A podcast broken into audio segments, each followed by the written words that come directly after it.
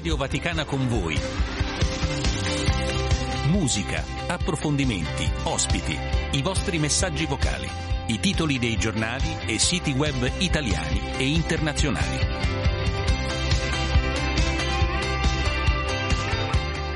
Bandiera scacchi abbassata, siamo partiti anche oggi, Radio Vaticana con voi, dove è con che fa la differenza e con questo salutiamo anche i nostri amici del, eh, del Meteo. Eh, Giancarlo Lavella ai microfoni, Gabriele Di Domenico e Damiano Caprio in regia, insomma la squadra è al completo anche oggi per dialogare con voi sui tanti temi del giorno, sappiamo insomma le tematiche internazionali eh, che ci preoccupano, purtroppo come avete sentito dal radiogiornale è slittata, speriamo solo di poco, la tregua in, eh, nella striscia di Gaza.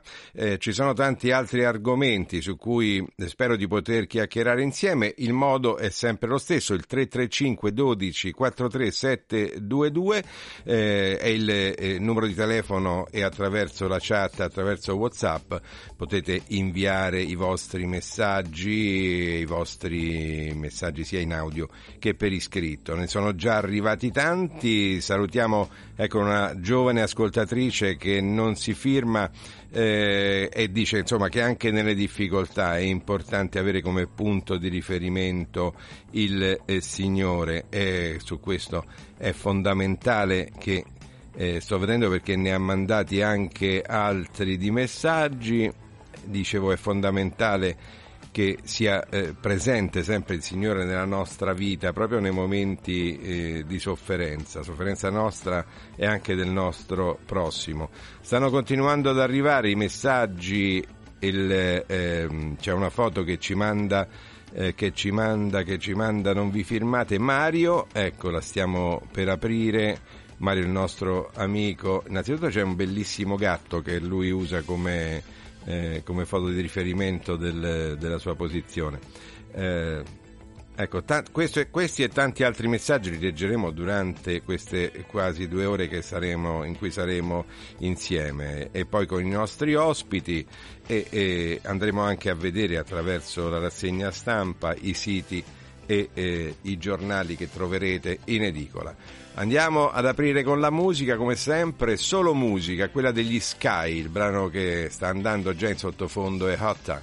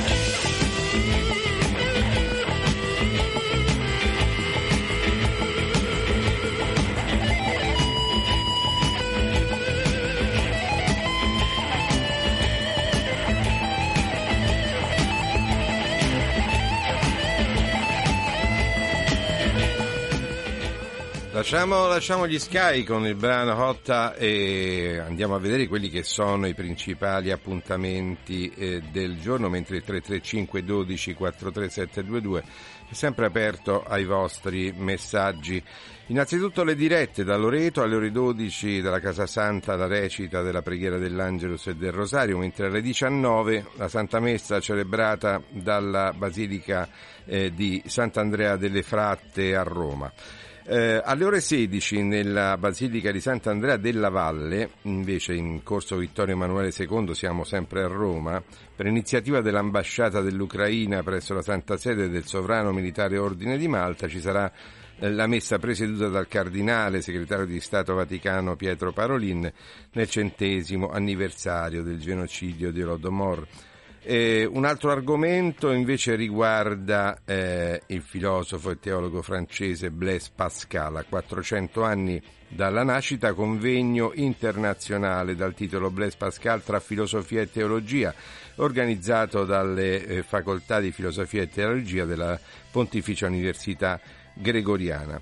Eh, andiamo invece indietro alle ore 13, conferenza stampa online sulla dichiarazione dei leader religiosi in merito ad un'azione morale per perdite e danni da presentare alla prossima COP28, la conferenza sul clima che eh, a fine mese si svolge a Dubai, tra, anzi a fine mese, tra fine novembre e inizio dicembre si svolgerà a Dubai e ci sarà la presenza di Papa Francesco. Eh, il concetto di perdita e danno, eh, questo si dice nella presentazione della conferenza, si riferisce all'impatto che il cambiamento climatico ha ormai esercitato in tutto il mondo, specialmente a danno delle popolazioni del sud. Dopo l'accordo raggiunto nella COP27 in Egitto sull'istituzione di un fondo di risarcimento per le comunità che hanno subito perdite e danno, eh, si chiede alla COP28 di finalizzare i dettagli di questo fondo. Poi andiamo in Ecuador perché oggi entra in carica il nuovo presidente Daniel Noboa, mentre negli Stati Uniti si celebra il Thanksgiving Day, la giornata del ringraziamento, che tradizionalmente cade nel quarto giovedì eh, di novembre. In Italia invece si ricorda il terremoto, il disastroso terremoto dell'Irpinia del 23 novembre 1980 che colpì la campagna centrale della Basilica centro-settentrionale eh, un terremoto, un sisma violentissimo, pensate di 6.9 della scala Richter che causò quasi 3.000 morti e 280.000 eh, sfollati. E il nostro ospite, anzi la nostra ospite è già con noi, Roberta Barbi. Eh, buongiorno Roberta, benvenuta. Buongiorno Giancarlo e buongiorno ai nostri ascoltatori. Buon, benvenuta a Radio Vaticana con voi e con Roberta parliamo soprattutto di pastorale carceraria. Esatto. Cioè il modo di essere vicini eh, diciamo forse agli ultimi della società, quelli che eh, purtroppo stanno scontando per i loro errori una pena in a, carcere. A una delle periferie, come dice sì. Papa Francesco. Sì, oggi ne parliamo perché, mm, come tutti sappiamo, fra eh, due giorni si celebra a livello internazionale la mh, mm, giornata per l'eliminazione della violenza contro le donne e mh, mm, per celebrare questa giornata e per celebrare anche il proprio decimo compleanno, la Compagnia delle Donne del Muro Alto, appunto una compagnia teatrale che è nata dieci anni fa nel carcere femminile di Rebibbia, ha portato in scena uno spettacolo piuttosto particolare, tra l'altro in esterna, perché le repliche sono andate in scena appunto al Teatro India, spettacolo che si intitola Olamp ed è tratto dal romanzo di Maria Rosa Cutrufelli, La donna che visse per un sogno ed è la storia di una donna di oggi, anche se è una paladina vissuta durante la rivoluzione francese, che è stata ehm, ghigliottinata nel 1793 quando lanciò uno scandaloso mhm. appello uh-huh. di ritorno al voto perché ricordando ai rivoluzionari che eh, libertà, uguaglianza e fraternità era stato per tutti ma non per le donne. Certo, ehm eh, tra l'altro è stato un diritto veramente acquisito molto di recente, per noi oggi sembra scontato, ma... Per noi in Italia eh, poi proprio molto di recente. Eh sì, siamo all'inizio della, della, Repubblica, insomma il referendum che, tra monarchia e Repubblica fu la prima volta che le donne eh, andarono al voto. Ecco, qual è il clima che eh, si respira e che tu attraverso i tuoi, ehm, i tuoi servizi sulle carceri italiane eh, offri ai nostri ascoltatori. è, è, veramente il carcere, oltre che un luogo di espiazione, un luogo di recupero, di, eh, di, di studio per reintrodursi nella società? Sono molte le iniziative in uh, molti istituti di pena italiani, per fortuna, e restando in ambito teatrale, la um, persona che abbiamo intervistato, che è Francesca Tricarico, fondatrice dell'Associazione di Teatro Sociale per Ananche, che eh, dieci anni fa ha dato vita a questo progetto particolare di cui parlavamo a Re Bibbia le donne dal muro alto che poi si è esportato anche a Re Bibbia Nuovo Complesso e anche alla casa circondariale di Latina ci dava un, un dato molto interessante sulla um, recidiva no? perché il teatro viene considerato ad oggi uno degli strumenti migliori per la lotta alla recidiva recidiva che sappiamo essere appunto il dato di ritorno al crimine per i detenuti che eh, tornano in società una volta scontata la loro pena ecco in Italia ehm, la recidiva si, si, attesta intorno al 70%, scende al 20% per quei detenuti che durante appunto il loro periodo in carcere sono stati impegnati in attività trattamentali di vario tipo, così si chiamano, e eh, arriva addirittura a un record positivo pari al 6-7% per i detenuti attori, cioè coloro che sono stati impegnati in progetti teatrali. Ecco, c'è anche un inserimento nel lavoro, spesso ci hai raccontato eh, che si iniziano nuove attività, si inizia eh, un modo, perché il lavoro poi è, un, è, un, è uno strumento fondamentale no, per reinserirsi. È assolutamente lo strumento principe per, per il reinserimento e questo um, ovviamente investe anche molti dei progetti teatrali che eh, ci sono nelle carceri italiane. Penso ad esempio al Teatro dei Venti di Modena di cui abbiamo parlato eh, in una delle puntate dei Cellanti poco tempo fa, che ha un progetto, addirittura fa parte di un progetto di respiro europeo in cui eh, si formano i detenuti non soltanto alla professione di attori ma anche alla professione di eh, fonici piuttosto che scenografi, piuttosto che tecnici, quindi ehm, un lavoro diciamo di tipo artistico ovviamente non, non è l'unico, però ecco sono esperienze sicuramente molto importanti che riescono, come abbiamo visto, ad abbattere il dato della recidiva sensibilmente. E abbiamo un messaggio al 335 12 4372. Andiamo a vedere se Mario riprende un po' le tematiche parla- di cui abbiamo parlato con te, Roberta Barbi, ma ecco, è nostro, uno dei nostri ascoltatori eh, più affezionati. Sentiamo. Buongiorno e buona giornata a tutti e a tutti, a tutta la redazione. Questa mattina, partendo da una vostra bellissima intervista eh, con un'autrice che poi è un'associazione che si occupa di adozione e affido di bambini e di ragazzi, la mia preghiera va appunto a loro, va appunto a tutte le bambine e tutte le bambine che hanno vissuto nell'età in cui dovrebbero pensare solo a giocare, a divertirsi, a essere spensierata, Grazie Mario che dal suo taxi ecco, ci manda sempre eh, segnali importanti e messaggi importanti. Ci uniamo alla tua eh, preghiera. Roberta Barbi, grazie invece per essere stata con noi, averci raccontato come sempre eh, quello che è il tuo lavoro con, con, le carceri italiane. Ci salutiamo tutti. Che segno sei Roberta? Scorpione. Vabbè, invece parliamo dei pesci adesso, eh, insieme ad Antonello Venditti. grazie.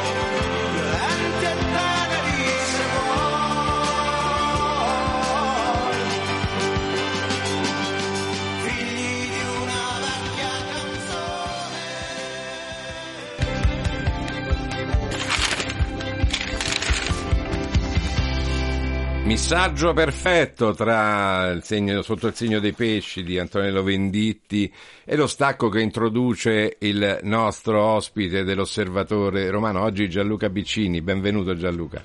Buongiorno, buona giornata a tutti.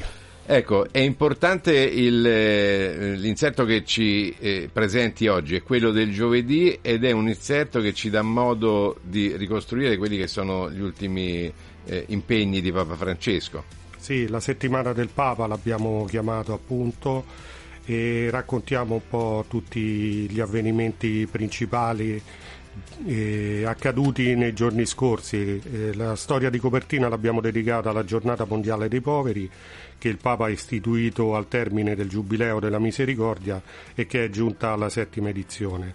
Ne scrive per noi Massimiliano Signifredi della comunità di Sant'Egidio che racconta la messa celebrata dal Papa nella Basilica Vaticana e il successivo tradizionale pranzo condiviso con una rappresentanza di indigenti e essendo presente ha raccolto le testimonianze di alcuni invitati a questo momento conviviale nell'aula Paolo VI e raccontandoci la storia di Massimo, 60 anni, alcuni dei quali passati in una casa di cartone montata alla sera e smontata al mattino, ma che adesso ha ripreso a guardare con speranza al futuro grazie all'ospitalità ricevuta a Palazzo Migliori.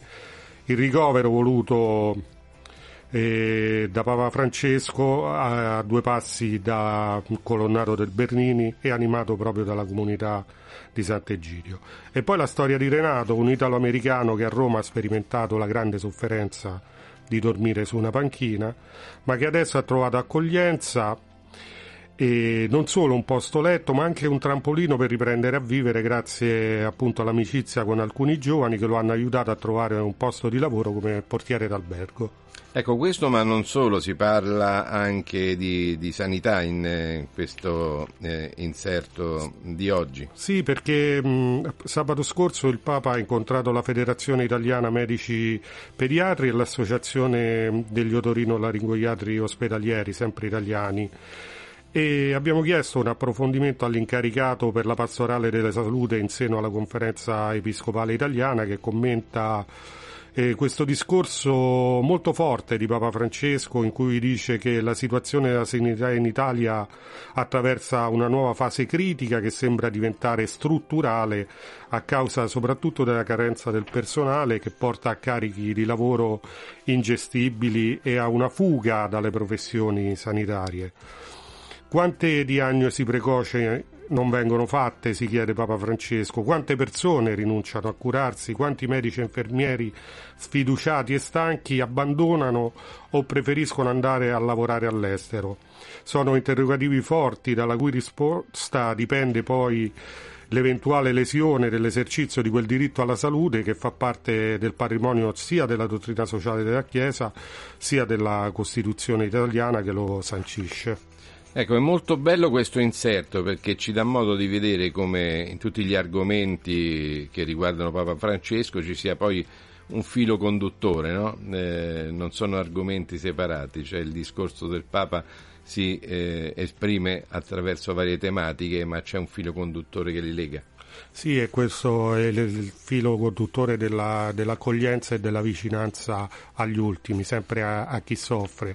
Lo testimonia per esempio l'incontro eh, che ha avuto ieri con eh, una delegazione di palestinesi e una di israeliani. Di israeliani al quale abbiamo dedicato ieri eh, un, una gran parte del, del giornale, certo. dalla prima all'ultima pagina, anche con interviste di approfondimento Oggi naturalmente sul settimanale lo riprendiamo in maniera un po' più eh, asciutta, diamo la notizia sicuramente, una, una fotonotizia e mh, nel paginone centrale dove vengono ripresi anche un po' i punti nodali dei discorsi che il Papa pronuncia eh, durante la settimana, i, i, i post sull'account uh, Pontifex e mh, per esempio abbiamo rilanciato la fotonotizia dell'incontro che ha avuto con Pato, il migrante camerunese eh, certo. che ha perso moglie e figlia, una bambina di sei anni, la moglie sua coetanea,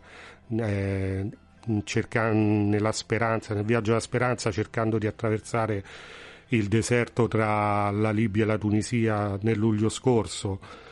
E poi mh, una caratteristica particolare di questo inserto è che mh, e c'è un disegno realizzato dall'artista Filippo Sassoli che eh, tratta un tema affrontato dal Papa. In questo caso si è ispirato alla parabola dei talenti di cui il Papa ha parlato soprattutto all'Angelus eh, di domenica scorsa. Gianluca Biccini, quindi eh, accoglienza non, non, solo in senso concreto ma anche spirituale, insomma, eh, sì, sì. in senso di vicinanza in tutti i sensi. Parole e gesti okay. come ci ha insegnato Papa Francesco. Tutto questo in edicola nel pomeriggio, ma online eh, anche prima, insomma, no? Mi pare. È sempre comunque nel primo pomeriggio, certo. perché finché non si chiude l'edizione cartacea non eh, va avanti neanche quella. E ricordiamoci che è possibile abbonarci all'Osservatorio Romano con meno di 6 centesimi al, al giorno. Confermo. Quindi, eh, grazie, grazie Gianluca Biccini per essere stato con noi a Radio Vaticana con voi, ma il 335 12 43 722 è in ebollizione. Filomena eh, saluta la nostra regia e saluta il sottoscritto, grazie Filomena, e si lega a quello che tu stai dicendo. Eh, il diritto alla salute così bistrattato dalle istituzioni, lungaggini, impossibilità di visite in tempi brevi fanno passare anche a volte la voglia di curarsi. Molta gente rinuncia non avendo risorse personali per accedere alle, uh, alle visite in privato. Un saluto da parte nostra a Filomena e un saluto anche a Serena che ci ha mandato un messaggio in cui eh, preghiamo eh, e ci esorta a pregare per la pace nel mondo, manda un saluto a Papa Francesco che noi eh, giriamo virtualmente e soprattutto ci chiede un brano, eh, il brano di Bon Jovi che si intitola It's My Life. Eh, ciao Gianluca Biccini. Ciao Giancarlo, buona giornata a tutti.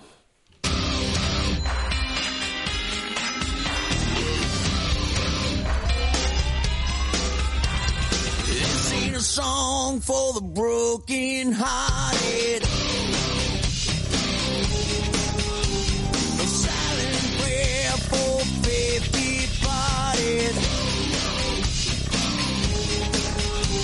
I ain't gonna be just a face in the crowd. You're gonna hear my voice when I shout it out loud. It's my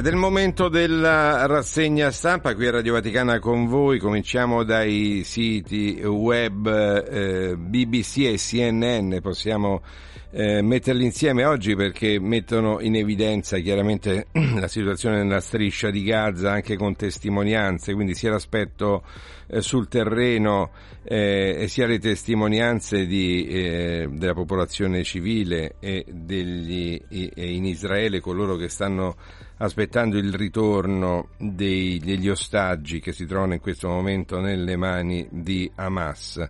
Eh, come avete sentito dal radiogiornale, il, la tregua è slittata, speriamo veramente di solo poche ore e che eh, si arrivi presto a far tacere le armi e il numero più possibile di persone ritornino nelle loro famiglie. Andiamo al sito dei missionari comboniani in Nigrizia, eh, nel serpentone di testa una delle notizie che ha suscitato la nostra attenzione è quella che riguarda il Sud Sudan.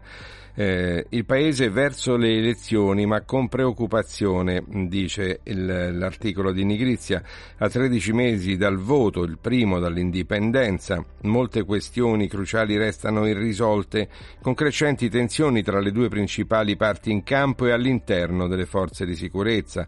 Al momento nulla garantisce che le elezioni possano svolgersi in eh, sicurezza e con regolarità in modo eh, organizzato e trasparente. Andiamo invece ad Asia News, il sito del PIME che riporta invece le notizie mh, di ieri che riguardano l'attività del Papa Francesco con le famiglie dei prigionieri nel giorno delle speranze riaccese e si parla qui dei due incontri, ne parlavamo già prima anche con Gianluca Biccini, dei due incontri che il Papa ha avuto con i parenti di 12 ostaggi israeliani nelle mani di Hamas e eh, un'altra delegazione, quella di alcuni palestinesi mh, che vivono a Gaza.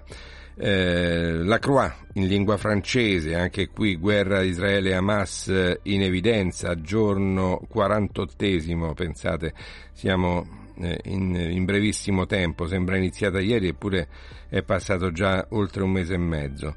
Nessuna tregua o rilascio di ostaggi prima di venerdì. La Croix è, è, è, già, ha già preso la notizia già, eh, che, che, la tregua è saltata, almeno quella che doveva iniziare stamattina eh, alle 10 ed è aggiornato sul fatto che eh, ci potrà essere uno spostamento dell'inizio del cessate il fuoco.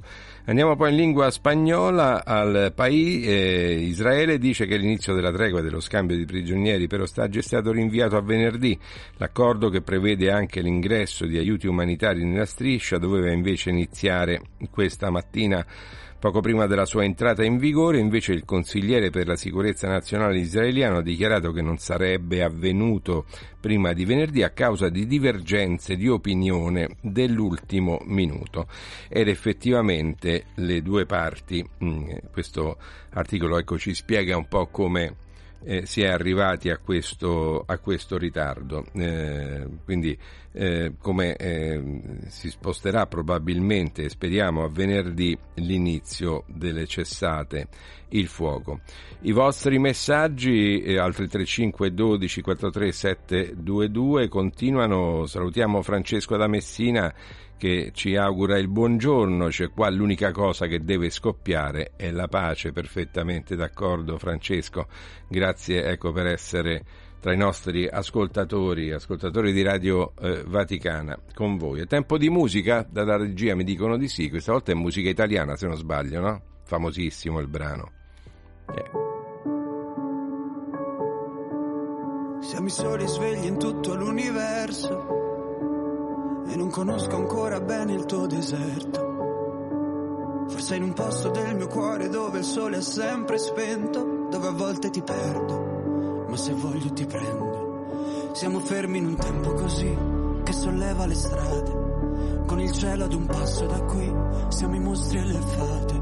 Dovrei telefonarti, dirti le cose che sento, ma ho finito le scuse e non ho più difese. Siamo un libro sul pavimento in una casa vuota che sembra la nostra. Il caffè col limone contro l'engover sembri una foto mossa. E ci siamo fottuti ancora una notte fuori un locale. Se questa è l'ultima canzone poi la luna esploderà. Sarò lì a dirti che sbagli,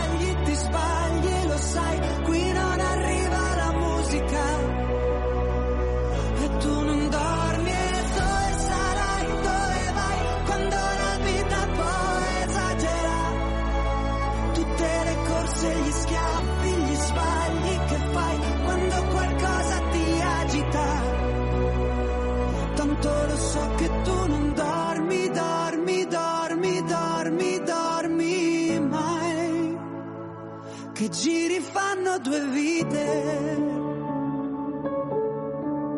Siamo i soli svegli in tutto l'universo, a gridare un po' di rabbia sopra un tetto. Che nessuno si sente così, che nessuno li guarda più i film, i fiori nella tua camera, la mia maglia metallica. Siamo un libro sul pavimento in una casa vuota che sembrava la nostra, persi tra le persone, quante parole senza mai una risposta. E ci siamo fottuti ancora una notte fuori al locale, e meno male. Se questa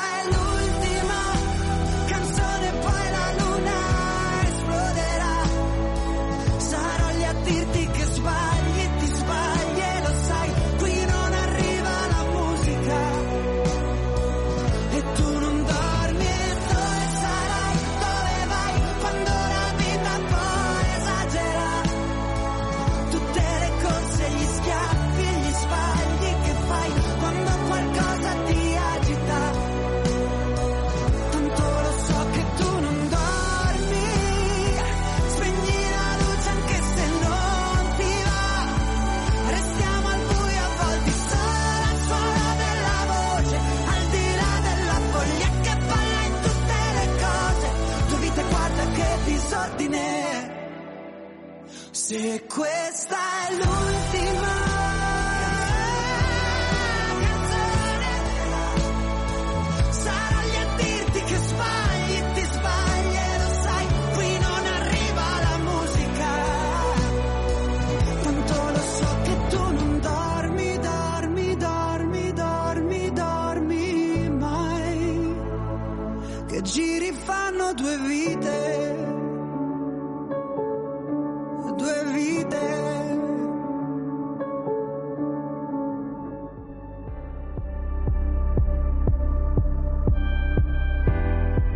lasciamo Marco Mengoni con il brano vincitrice, vincitore dell'ultimo festival di Sanremo, Due Vite, eh, e proseguiamo con la rassegna stampa, questa volta de- di alcuni dei giornali che troverete in edicola. Innanzitutto mh, mi fermo per un attimo perché al 335 12 43 722 continuano ad arrivare i vostri messaggi. Salutiamo Eva che sta attraversando un momento di eh, difficoltà e Mm, ecco, chiede insomma una vicinanza da parte nostra, chiede la nostra preghiera eh, che non manca e saluta Papa Francesco. Un saluto particolare ad Eva. Ancora eh, Filomena torna a scriverci.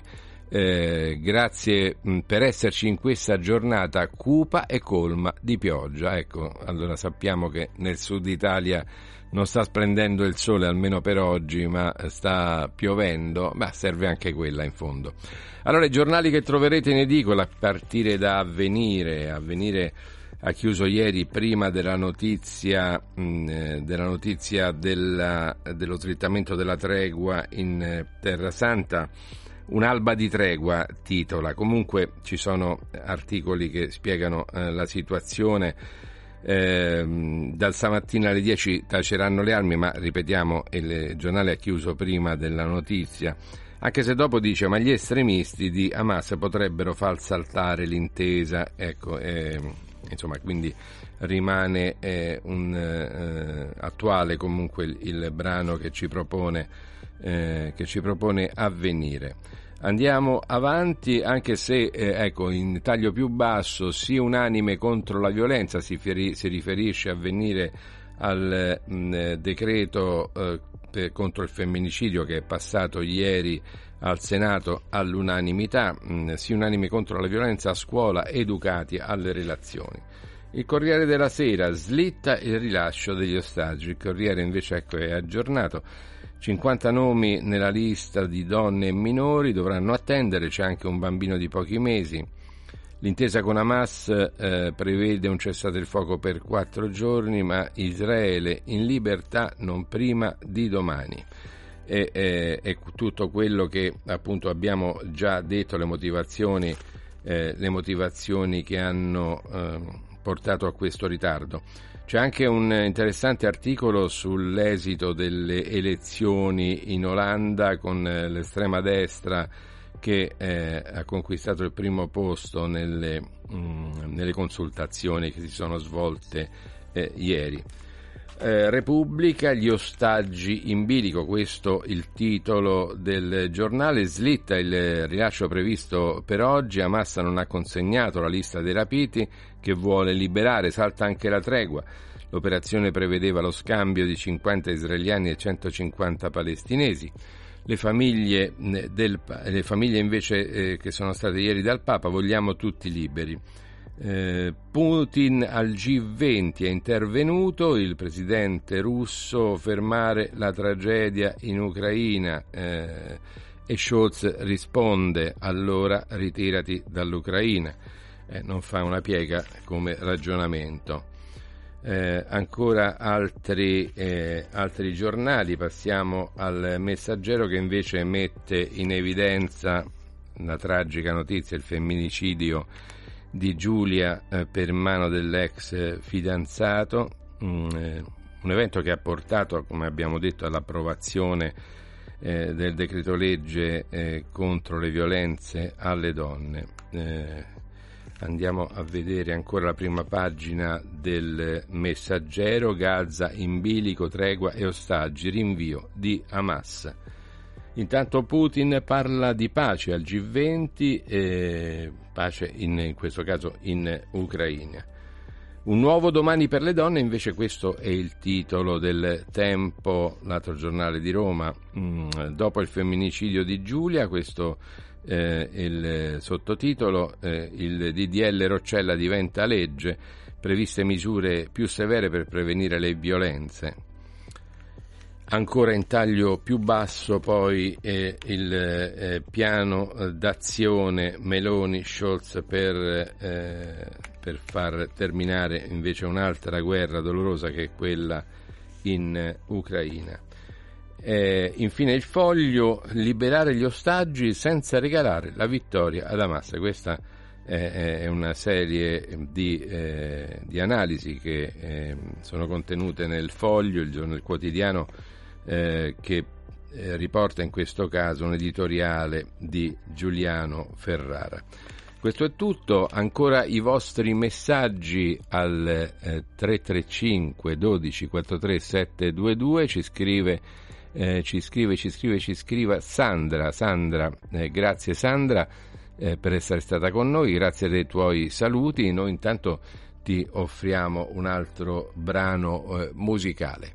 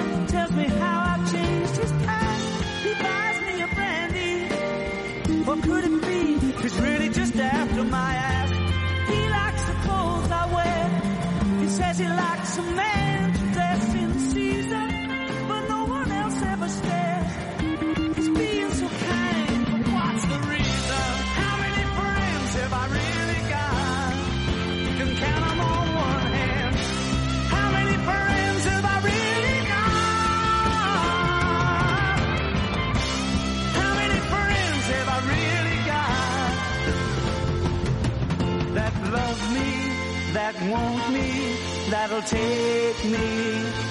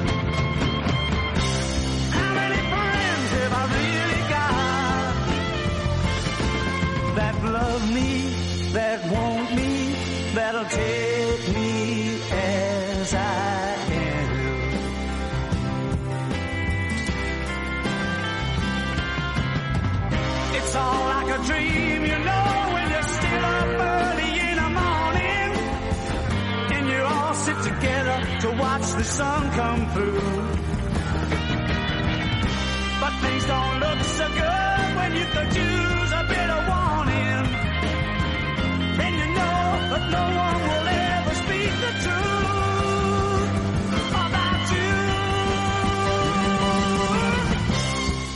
How Many Friends, eh, gli Who, uno dei complessi storici britannici qui a Radio Vaticana con voi. Ascoltiamoci questo brano e poi diamo subito dopo la linea all'informazione. Noi ci sentiamo subito dopo. that love me, that want me, that'll take me as I am.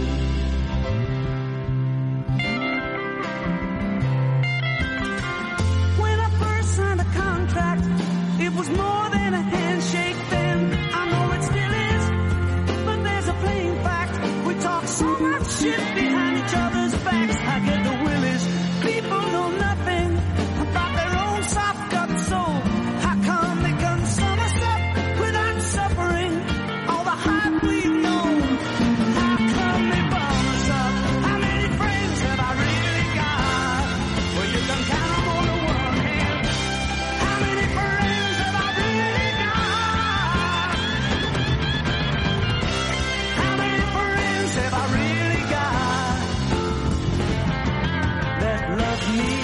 that want me, that'll take me as I am.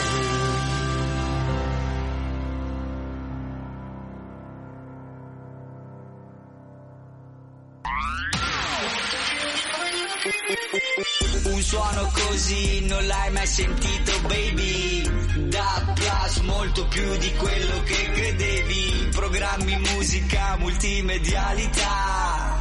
Da Plus suono nuovo di alta qualità. Digital Radio, il suono perfetto. Dub Plus. Anche Radio Vaticana è in Digital Radio.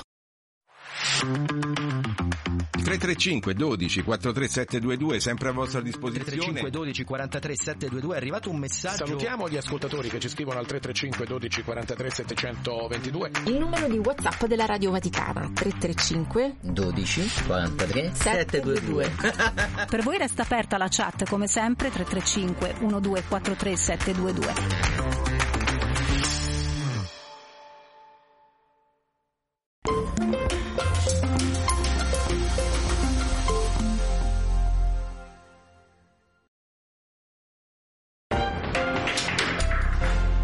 Sono le 9, l'informazione flash della Radio Vaticana, Marco Guerra in studio. Papa Francesco non abbassa la guardia contro le guerre che affliggono il mondo, in particolare Ucraina, Israele e Palestina. In un videomessaggio in lingua spagnola il pontefice esorta a pregare per la pace. Si allungano i tempi della tregua nella striscia di Gaza tra Israele e Hamas. Il movimento fondamentalista ha espresso difficoltà nell'avviare il cessate il fuoco che sarebbe dovuto scattare questa mattina.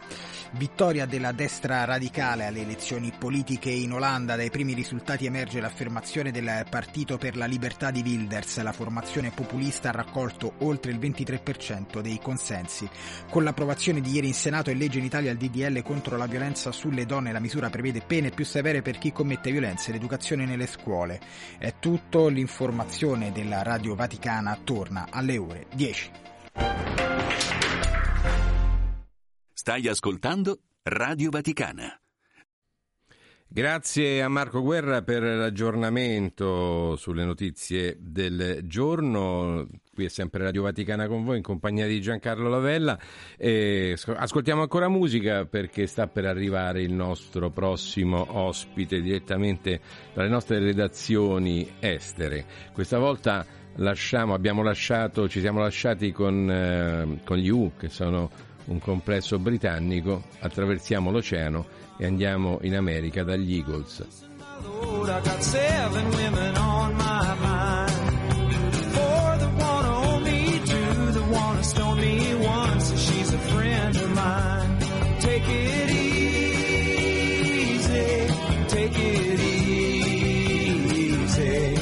Don't let the sound of your own wheels drive you crazy.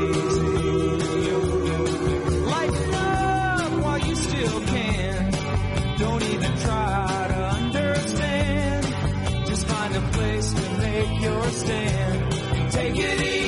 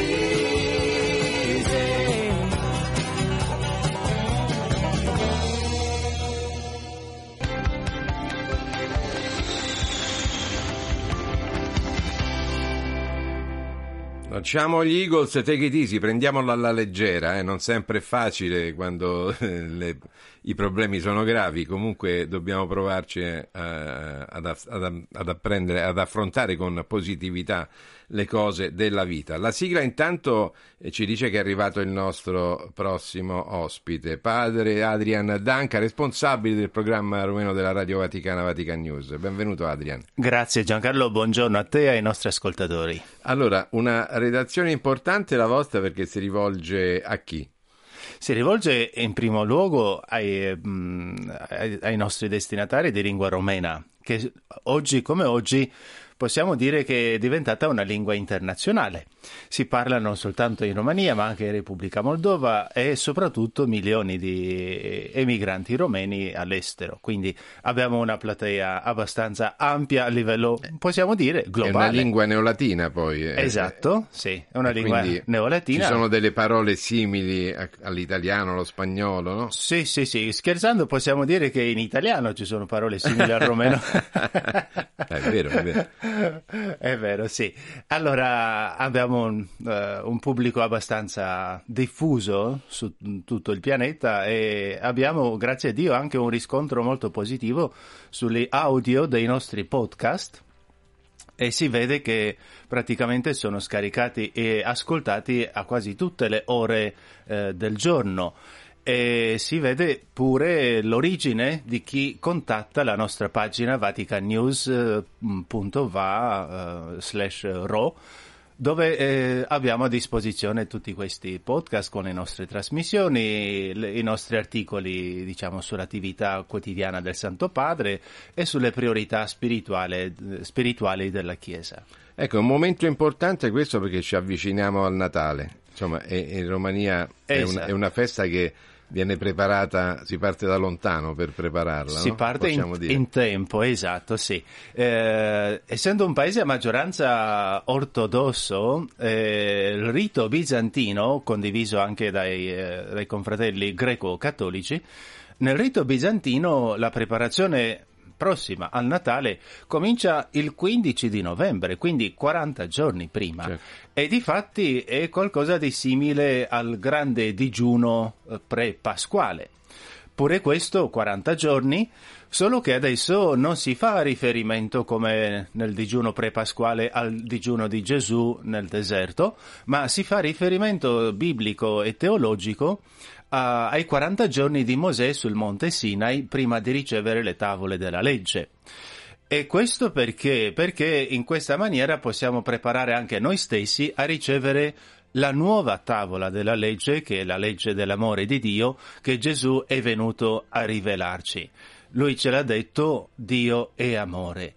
Lui si è fatto uomo per dirci questo e credo che non, non- non abbiamo abbastanza tempo e abbastanza vite per comprendere e per vivere questa grande, grande verità. Dio è amore.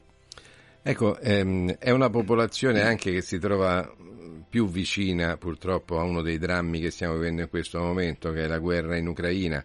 Una popolazione ecco, che ha fatto anche dell'accoglienza uno dei momenti principali in questi due anni. Certamente subito la Romania ha aperto le frontiere senza nessuna restrizione, ci ricordiamo che eh, erano valide ancora le restrizioni del Covid. Poi eh, l'Ucraina non fa parte dell'Unione Europea, quindi normalmente ci vuole il visto, ci vuole... La Romania ha, ha cancellato tutte queste restrizioni E ha aperto le ha porte. aperto le porte, i cuori, le case, le chiese, i monasteri per offrire ai rifugiati ucraini almeno un tetto, eh, una doccia calda, un, un panino, qualcosa da, da mangiare.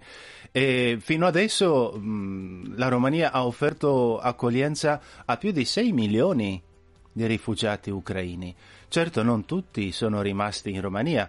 Eh, secondo le ultime statistiche si parla di mh, quasi 120-130 mila ucraini che hanno chiesto la- il permesso, permesso di, di- di integrarsi, di lavorare, di stabilirsi in Romania. Quindi sarà un momento anche di condivisione di questi 40 giorni prima del Natale anche con la popolazione ucraina. Quali tradizioni eh, ecco, ci sono in, questi, in Esatto, il questo 15 periodo? di novembre, come dicevamo, si inizia questo percorso di preparazione spirituale al Natale. Intanto cambia mh, anche da un punto di vista auditivo e noi come radio siamo eh, vantaggiati, partiamo in quarta come si dice, perché cambiano anche i canti che accompagnano le celebrazioni liturgiche, le, le preghiere dei fedeli. E in questi canti eh, che hanno un- una sonorità radicalmente diversa da tutto il resto, diciamo, del patrimonio canoro musicale eh, che si sente durante l'anno. Ed è un canto diverso.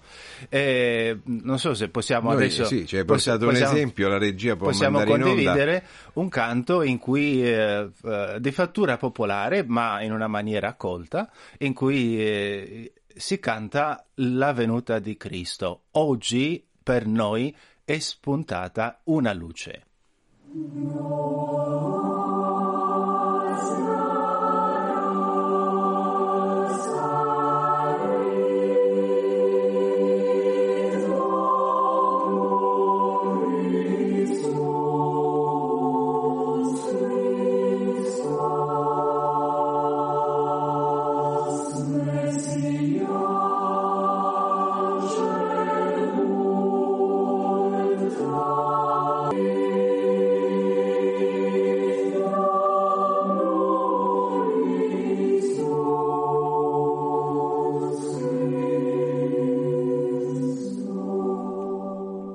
tanta serenità in questo, in questo brano, padre Adrian. Esatto, sono canti che ci invitano a guardare verso una luce e chi guarda una luce eh, riceve a sua volta qualcosa di quella luce eh, nel suo cuore. E eh, dicevamo che questo periodo è accompagnato da questi canti, ma è accompagnato anche da alcune pratiche, diciamole pure ascetiche, non, non dobbiamo avere paura di questo termine, cioè eh, il digiuno, si pratica il digiuno. Si pratica rinunciando a, in primo luogo a molti dei prodotti di carne e derivati di carne. E forse avremo la possibilità di parlare una volta il perché di queste, Certo. di queste, di queste pratiche. così. qualcosa. E infatti cioè, è, un, eh, è un esercizio assunto guardando verso Cristo perché il digiuno deve avere una motivazione religiosa per tornare a quello stato iniziale in cui l'uomo viveva al cospetto di Dio senza uccidere. Noi non ci pensiamo, ma mangiando carne noi praticamente togliamo la vita a un altro essere. Rinunciando alla carne, con la grazia di Dio noi cerchiamo di ritornare a quello stato paradisiaco in cui l'uomo non aveva bisogno di uccidere per vivere.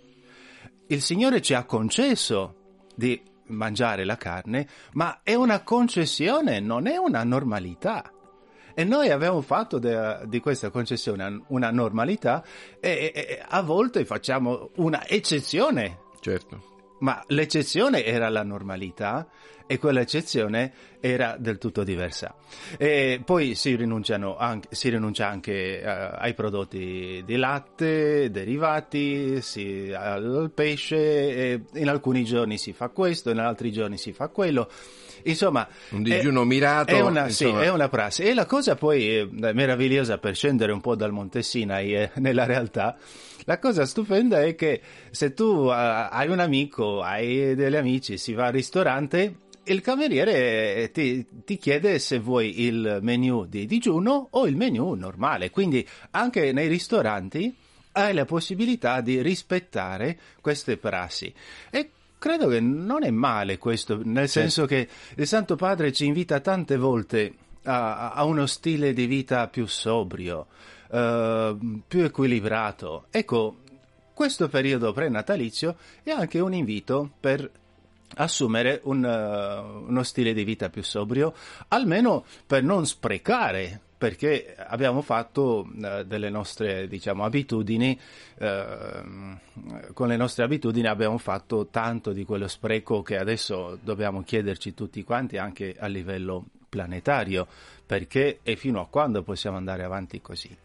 Ecco, questa è una delle nostre priorità. Abbiamo delle interviste proprio su questo Su queste- tema, su cioè tematica, dalla certo. dieta eh, del corpo alla dieta dello spirito. Partendo dal presupposto, dalla convinzione che la dieta del corpo rende più mite, rende più soft Certo. anche la nostra anima. Ed è bello capire che in Romania è un sentire comune questo, no? generalizzato. Esatto, è Non è- condiviso. non è solo di pochi. È condiviso. E questo te lo posso dire anche perché io sono di rito latino, romano, cattolico, e vivendo in un ambiente a maggioranza bizantino, non, non c'è questa grande eh, eh, eh, di- distanza da- da- da- dalle prassi che accompagnano questo cammino verso il Natale, verso la nascita di Cristo. Grazie padre Adrian Danca, responsabile del programma romeno. Quando ci siamo messi d'accordo per questo appuntamento, tu mi hai detto voglio sentire anche un brano di musica pop, di musica rock, Sì. che è un brano di, di Mark Knopfler, il chitarrista dei Dire Straits storico. Sì, sì. Il brano si chiama In the Sky, perché l'hai scelto? È perché anche noi dobbiamo, eh, per sopravvivere, bisogna vivere sopra, cioè elevarsi un po' al di sopra di tutto quello che abbiamo attorno a noi per vedere meglio la realtà, contestualizzare meglio e anche perché, come dice il canto, fra qualche eh, verso, abbiamo bisogno di una luce nel buio e di un faro di speranza. E lo stiamo ascoltando. Grazie padre Adrian. Arrivederci. Weathered a storm, heart unafraid. Crossed every ocean the boat that you made.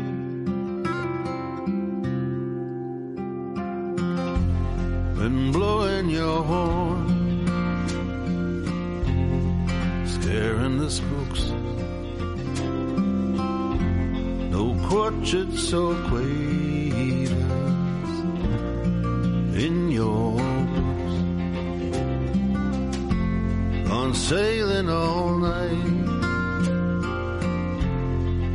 Straight in the rain, like a bird on his own flight, in his domain, in the sky, in the sky.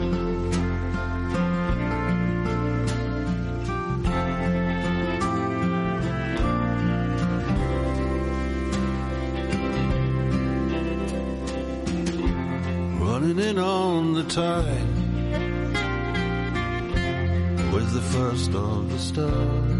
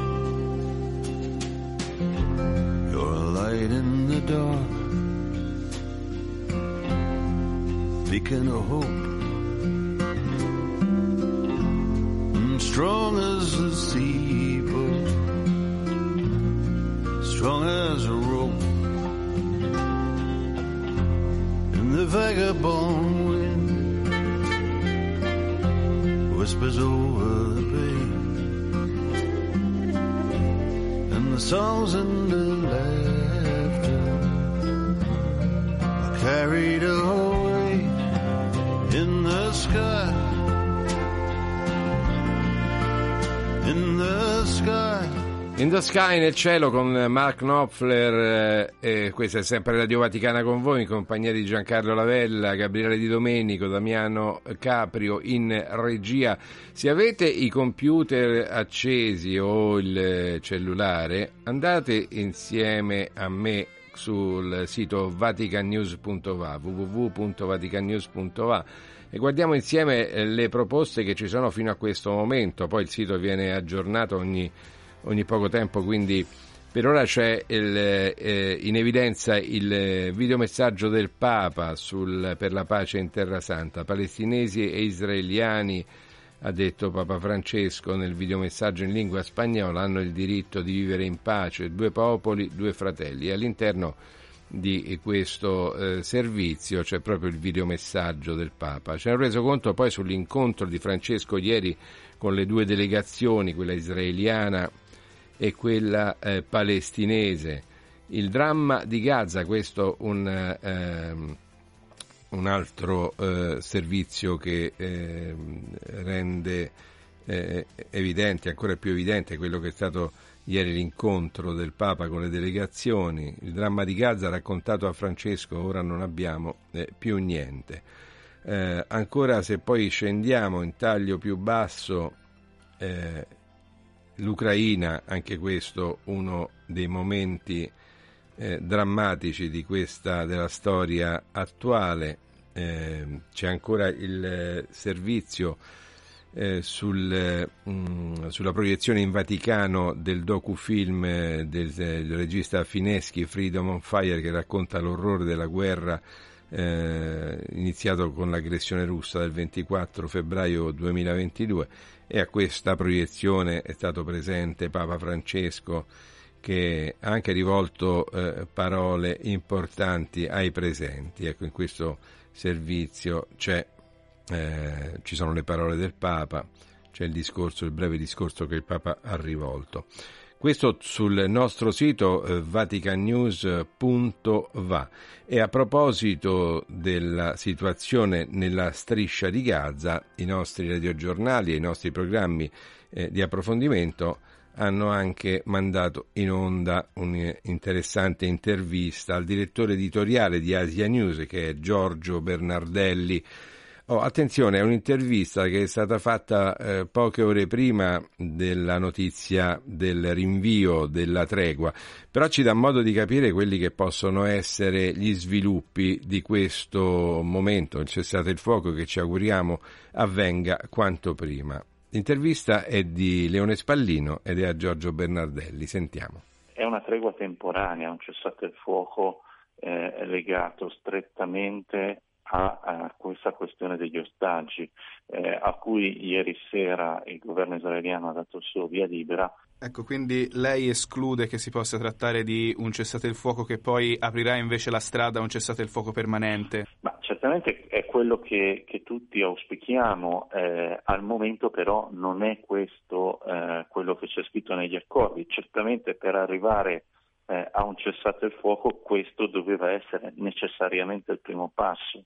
Eh, era impensabile insomma, che, che, si arrivasse di botto a un'interruzione eh, stabile eh, dei combattimenti. Questo in ogni, in ogni, in ogni scenario, insomma, si può immaginare, questo sarebbe stato il primo passo. Poi si tratterà eh, di vedere che cosa succederà dopo, insomma, eh, una, volta, una, volta, conclusi questi, eh, questi cinque giorni e dipenderà molto anche da quello che la comunità internazionale riuscirà a fare eh, in questi sforzi che sta portando avanti eh, per arrivare invece a una soluzione che sia appunto una soluzione eh, negoziata che ponga fine all'ostilità. Nelle sue dichiarazioni ieri Netanyahu ha escluso questa, questa possibilità eh, dicendo eh, che appunto si tratta solo di, di, di, un'operazione legata al rilascio degli ostaggi, però sappiamo benissimo che eh, i piani della politica e delle dichiarazioni non necessariamente corrispondono a, a quello che poi eh, avviene realmente. Eh, Netanyahu doveva anche eh, superare in qualche modo l'ostilità della parte eh, più a destra della sua, della sua coalizione, della, ehm, dei movimenti insomma, più, più, estremisti all'interno del governo israeliano che inizialmente erano contrari anche a questo tipo di prospettiva. E quindi questa insistenza sul, sul fatto che eh, l'operazione per scardinare, per eliminare eh, il governo, insomma, la possibilità eh, di un futuro per Hamas all'interno della striscia, ieri ha affermato stanotte, insomma, ha affermato che andrà avanti. Eh, si tratterà poi appunto però di capire qual è, quella che sarà realmente l'evoluzione sul campo, anche perché si tratta di un obiettivo anche da un punto di vista militare eh, tutt'altro che chiaro e definito, che cosa vuol dire eh, togliere Hamas dalla striscia, come concretamente questa, eh, questa, cosa è possibile. Abbiamo visto appunto quanto nonostante la, eh, le devastazioni ingenti, i danni, le vittime, tutto quello che abbiamo assistito in questo mese e mezzo, eh, ben poco eh, questo ha scalfito la capacità eh, di Hamas di, eh, di, continuare comunque a essere eh, il governo all'interno della striscia di Gaza. Eh, per cui quello, che, quello che, che, mi sento di dire è che si apre una fase nuova, ecco, non dobbiamo pensare che questo sia l'inizio del cessate il fuoco, però si apre una fase nella quale anche eh, chi vuole inserirsi in questa crisi per eh, aprire una fase negoziale che porti a uno scenario diverso da quello, da quello orribile che abbiamo visto in questi giorni, eh, credo possa, possa aprirsi uno spazio.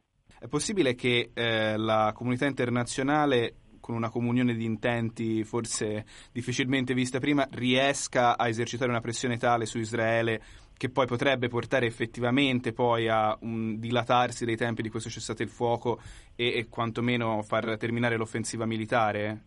Ma io credo che non dipenda solo da uh, quanto uh, si riesce a fare pressioni eh, su, su, Israele per fermare l'offensiva, ma credo che molto dipenda anche da quale scenario la comunità internazionale ha intenzione eh, di, eh, dire, di prospettare per un'uscita da questo vicolo cieco, perché il problema non è solo fermare eh, le azioni militari dell'esercito israeliano nella striscia, il problema è non ricreare la stessa situazione che esisteva prima del 7 di ottobre.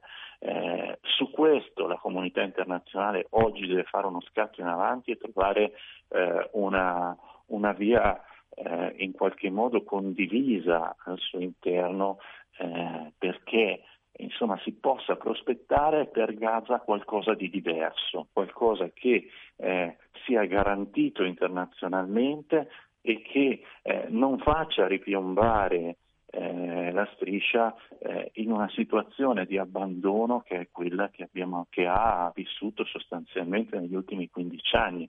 Di guerre di cessate il fuoco a Gaza ne abbiamo visti tanti in questi 15 eh, anni. Questa è una guerra molto più sanguinosa, molto più eh, atroce, con, con, sofferenze enormi, eccetera, ma non è semplicemente perché è più grande eh, che, eh, come dire, eh, a un certo punto la si ferma e torna tutto come prima. Questo è ciò che non deve succedere ed è su questo che oggi la comunità internazionale deve fare uno scatto in avanti. Tanto più eh, ci sarà da parte de- dei diversi soggetti insomma, impegnati eh, in qualche modo a cercare una via d'uscita in questa crisi, una soluzione credibile, quanto più Israele sarà forzata a interrompere le operazioni militari. Se l'unica cosa, se l'unica voce, eh, l'unica soluzione che si prospetta è fermiamo le armi, punto, io credo che difficilmente eh, questo cessate il fuoco potrà, potrà reggere a lungo.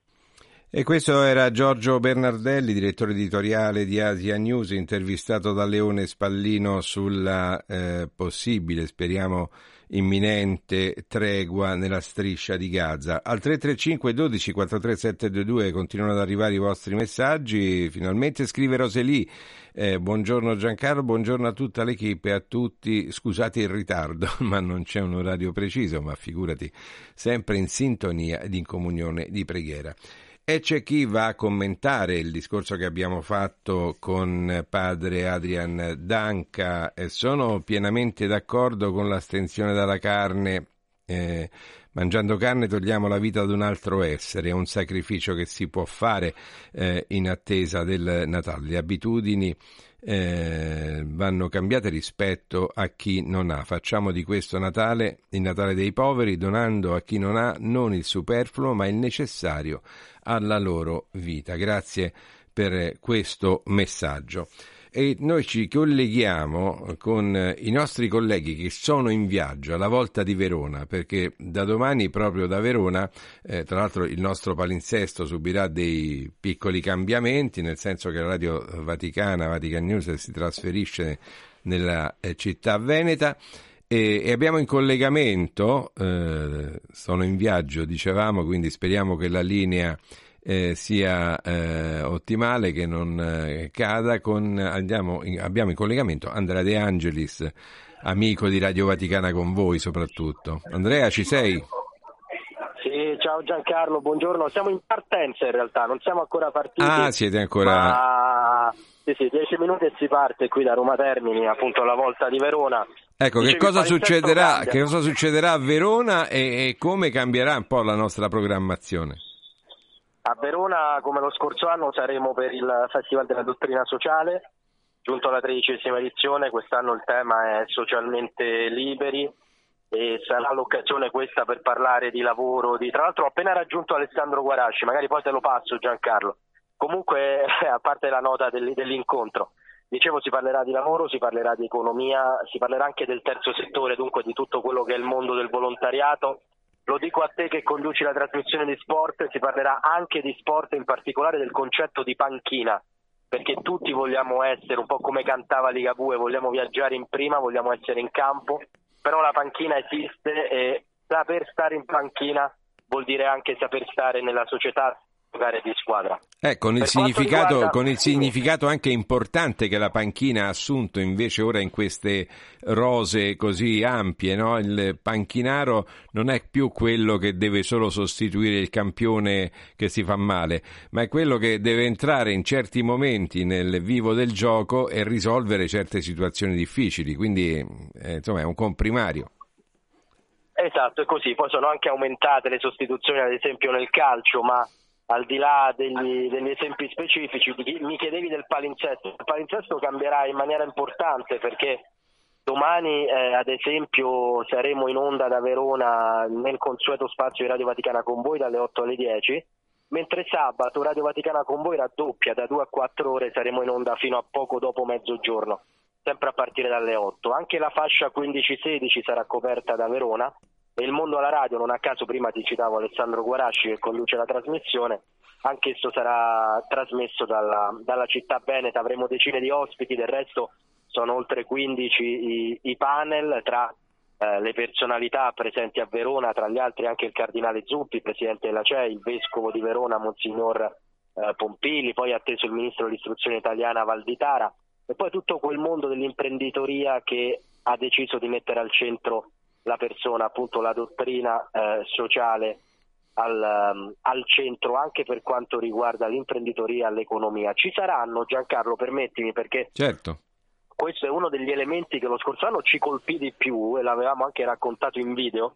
Ci saranno anche delle piccole imprese di piccoli imprenditori che hanno deciso di dedicare il loro tempo, la loro professione a quelle categorie eh, che talvolta sono un po' dimenticate, dunque lavorare ad esempio con eh, chi vive in carcere oppure con i ragazzi diversamente abili o con chi ha perso il, il figlio in un incidente stradale, una serie di mamme che si sono ritrovate e hanno deciso di ripartire nella memoria dei loro, dei loro figli dando lavoro a chi lo ha perso magari per un infortunio sul lavoro e dunque è stato più fortunato rispetto ai loro figli che hanno perso, perso la vita. Sono storie belle queste.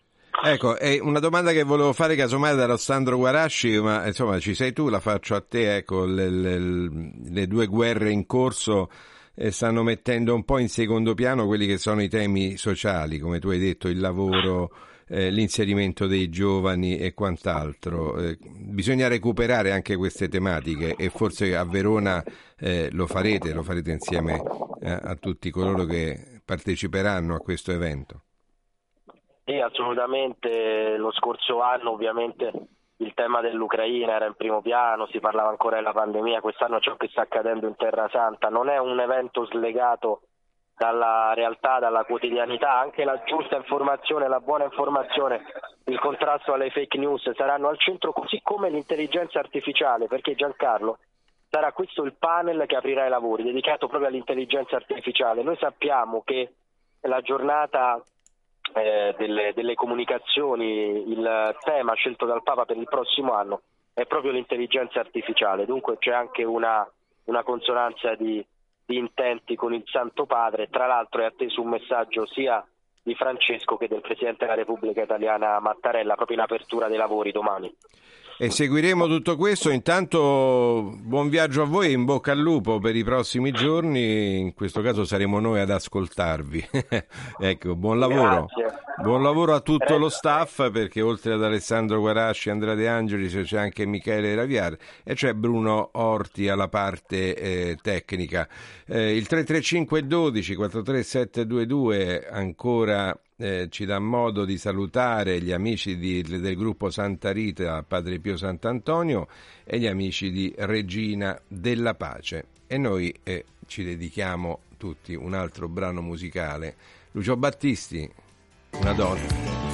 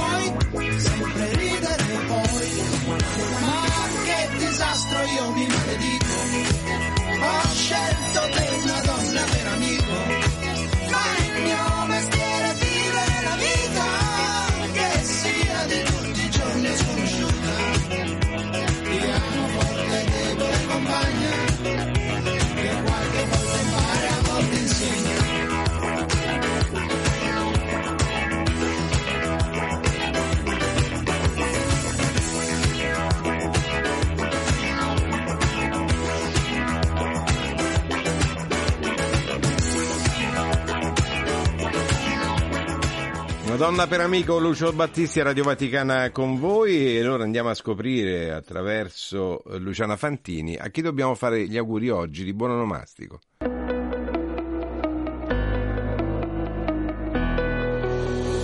Oggi 23 novembre la Chiesa ricorda San Colombano, abate.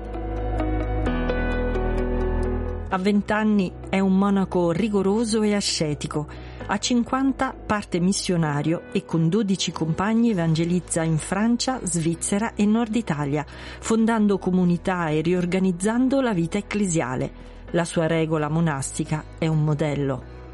In questa data si ricordano inoltre San Clemente I, Papa e Martire, e Santa Felicita, Martire.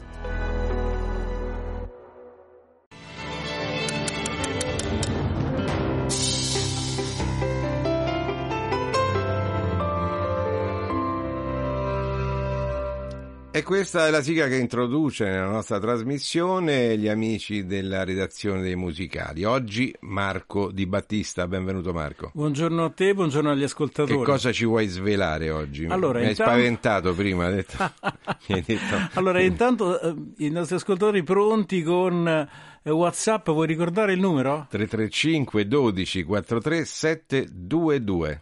Allora, perfetto, pronti perché eh, quando studiavo inglese da ragazzino c'era una cosa che si chiamava The London Quiz ed era una cosa un po' scherzosa, una specie di quiz che però aiutava a imparare l'inglese. Allora ho pensato facciamo un music quiz questa mattina per stuzzicare un po' quello che abbiamo sempre detto. Ci Abbiamo de- prestiamo, ci prestiamo. Sì, allora ti ricordi che abbiamo detto che ogni suono è formato da altezza, intensità, timbro e durata e abbiamo detto che il timbro è il colore di un suono e viene dato dal- dallo strumento che, eh, che provoca il suono. Ci siamo? Sì. E allora, così, eh, mi è venuto in mente uno strumento un po' particolare. Allora, eh, il eh, music quiz di eh, questa mattina è che strumento è quello che stiamo per ascoltare, che stiamo ascoltando?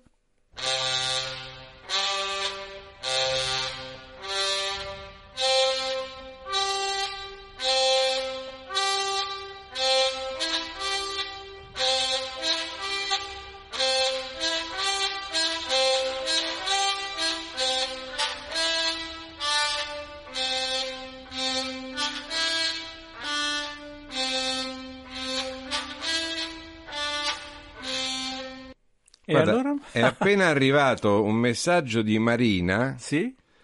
eh, secondo la quale eh, potrebbe essere un kazoo.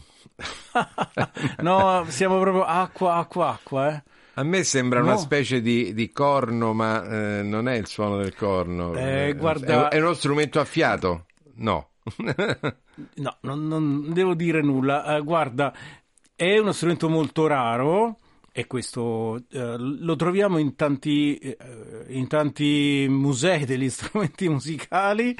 Eh, è uno strumento che grosso modo nasce nel Medioevo, viene usato nel Rinascimento, poi eh, viene, continua a essere usato anche nel Settecento, come eh, vedremo. Poi mh, sparisce perché è, è un po' particolare come, eh, come strumento. Ma ascoltiamolo un'altra volta, diamo un'ultima chance. Lo so che è difficilissima questa, perché però se c'è qualcuno che ha curiosità di strumenti antichi, roba del Ecco, genere. aspetta, è arrivato un altro... Vabbè. Dimmi, prima, dimmi, prima dimmi. ascoltiamo. No, beh, beh, dai. Ma questo è abbastanza generico. Innanzitutto, ecco, presentiamo chi è che c'è. Silvia. Silvia ci dice una specie di tromba. Beh, beh, questo ci siamo. Allora, si avvicina, però non si avvicina. Risentiamolo un'altra volta.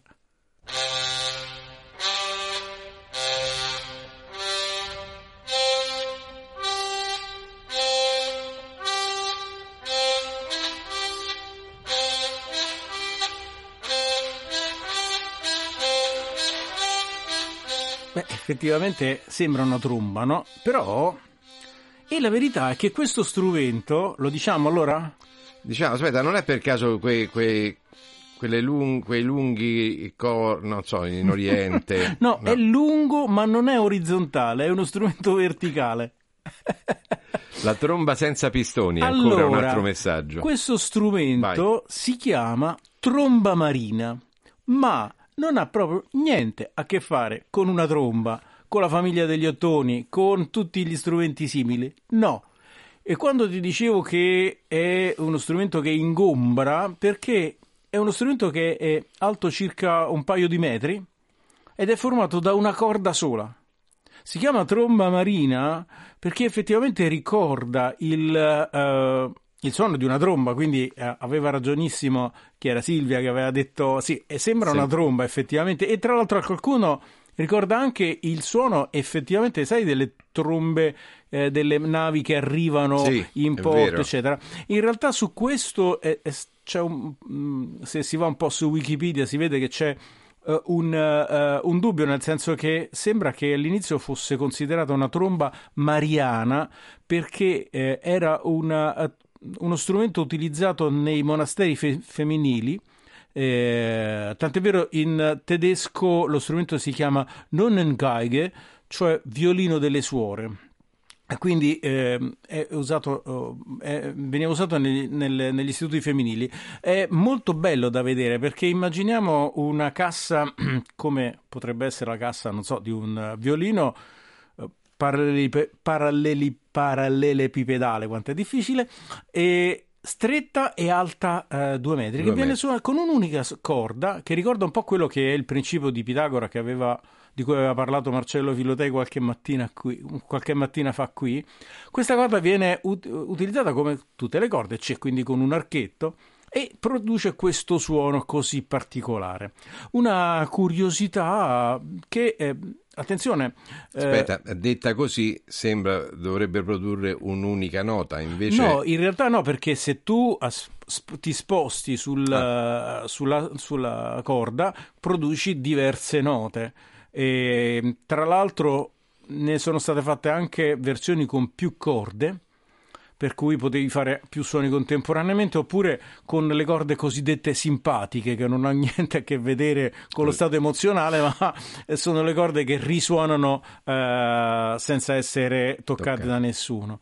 E quindi, eh, ma uno strumento, eh, se vi capita di andare a Roma, c'è un bellissimo museo degli strumenti musicali, per esempio a Santa Croce in Gerusalemme. Ecco, cercatela questa tromba marina perché effettivamente è molto, molto curiosa.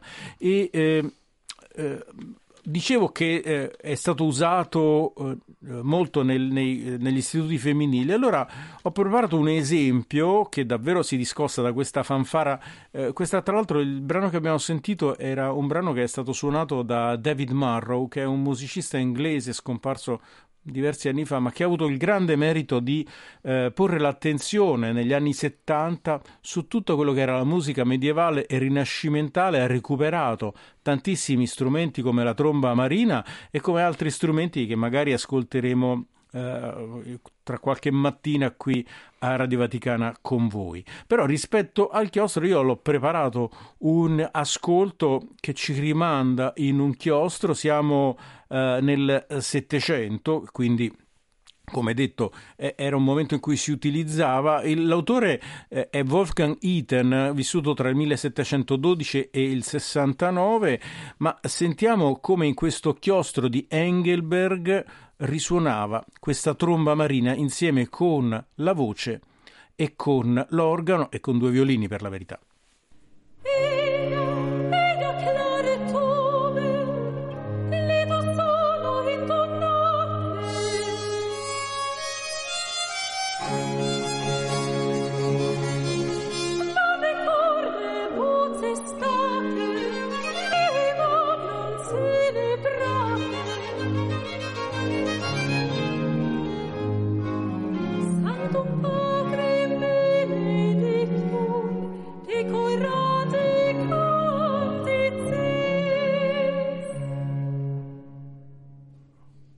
Bello, no? Ecco, molto bello, dato siccome tu sei molto scorretto, ecco, ci, ci presenti queste, no scherzo, sono interessantissime veramente No, le che dissertazioni anche che belle, fai. che Io sono stato scorretto anch'io perché sono andato su Google Immagini a vedere questa Ah, tromba marina certo. strumento e come tu hai detto è uno strumento di legno lungo due metri con una corda o più corde e si appoggia sulla spalla.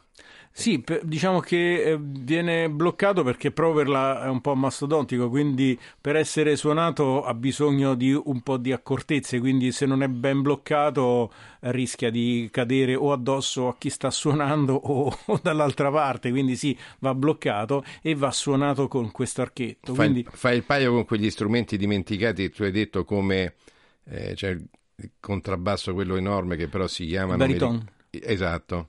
Eh Sì, Eh, no, ma ci sono tanti strumenti. eh, la, la storia eh, della musica è piena di persone che a un certo punto avevano bisogno di un suono particolare, di realizzare una condizione particolare sonora e allora dice vabbè non mi basta eh, lo strumento così, vediamo un po' se mh, ci metto una corda in più, per esempio alla viola da gamba come fece Marenaré Mhm. E, e Monsieur de eh, Saint-Colombe. E, mh, eh, in insomma, la storia è piena di questi strumenti. Molti scompaiono, molti eh, hanno una storia strana. Per esempio, la ghironda, che è un strumento medievale rinascimentale, poi ricompare nel Settecento alla corte eh, francese. Insomma, è, è- è molto bella e fasc- affascinante anche la storia degli strumenti musicali, perché sono belli da ascoltare. Ma eh, visto che abbiamo detto di strumenti, eh, de- di questa storia, de- di questa volontà di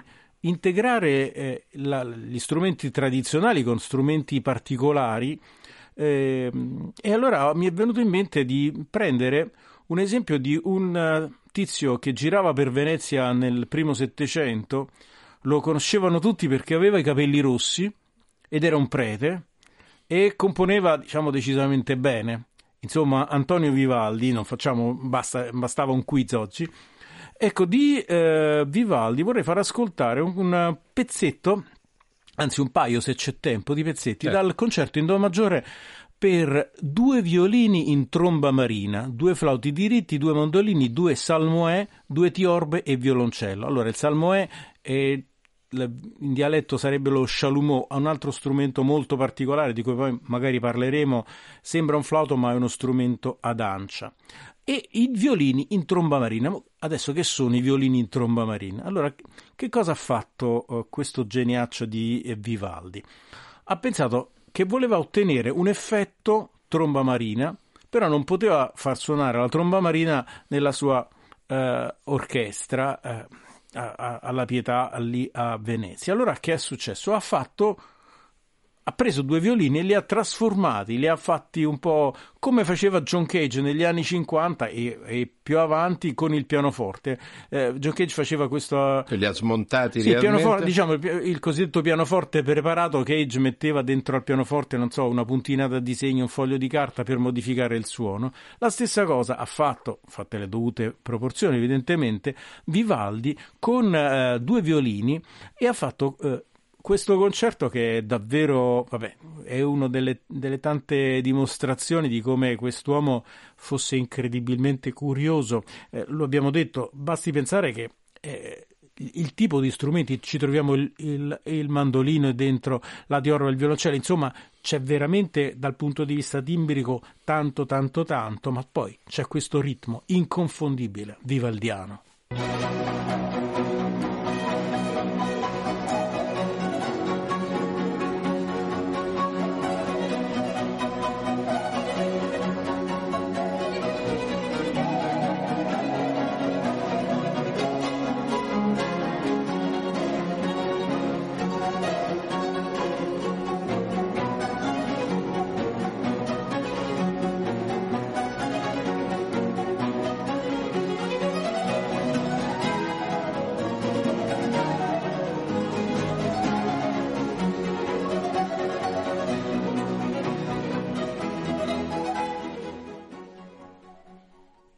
È piaciuto?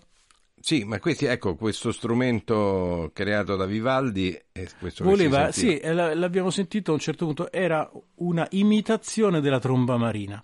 E Vivaldi ha composto questi concerti davvero eh, in maniera incredibile, con- ut- utilizzando tanti strumenti tradizionali e tanti non tradizionali come lo chalumeau, appunto, come queste trom- queste- questi violini preparati. Ehm, non so se è il caso di chiedere a- agli ascoltatori se intanto eh, conoscono la figura di Vivaldi, se il- capita eh, di ascoltare questa musica barocca così bella, una musica tra l'altro che ha anche u- un po' un insegnamento, perché Vivaldi, che è stato un grandissimo compositore, muore nel 1741, dopo qualche anno Charles Barney passa per Venezia, questo viaggiatore musicologo che prendeva appunti su quello che era la scena musicale di tutto il mondo e attenzione, attenzione, dopo vent'anni praticamente di Vivaldi non era rimasto granché. La storia di Vivaldi è particolarmente bella perché Vivaldi praticamente quasi scompare dalla scena musicale fino a essere ripescato soltanto e in maniera eh, molto presente e fattiva nel Novecento. È una cosa, è una storia che ci insegna di come non bisogna mai never give up, never give up dicono eh, in inglese, cioè non bisogna mai mollare perché se uno è convinto delle proprie cose va avanti e se passa di moda come è successo a Vivaldi nel domani non vuol dire che non tornerà. Quindi uno, uno di quei grandi sconosciuto in vita, ma poi ripescato in qualche modo. Sì, non, non in vita, sconosciuto subito dopo la morte. Subito dopo la morte. Perché la moda era cambiata, perché Vivaldi non aveva avuto poi una, uh, gli ultimi anni di vita, soprattutto un'esistenza troppo uh, adamantina con problemi di debiti, eccetera. Quindi c'era anche questo, uh, questo problema. Però, insomma, fatto sta che eh, Vivaldi scompare e poi ricompare soltanto nel Allora. Marco Di Battista, ringraziandoti di questo nuovo eh, di queste nuove cose che ci hai svelato, io non posso che salutare i nostri ascoltatori. eh, Radio Vaticana con voi termina qui. Grazie alla regia Gabriele Di Domenico e Damiano Caprio. Eh, da Giancarlo Lavella un saluto a tutti e che- con che cosa ci lasciamo? con un altro pezzetto del concerto di Vivaldi e allora volevo dire a tutti tanti auguri per chi ha festeggiato ieri la festa di Santa Cecilia. Viva la musica e viva i musicisti e viva Vivaldi anche.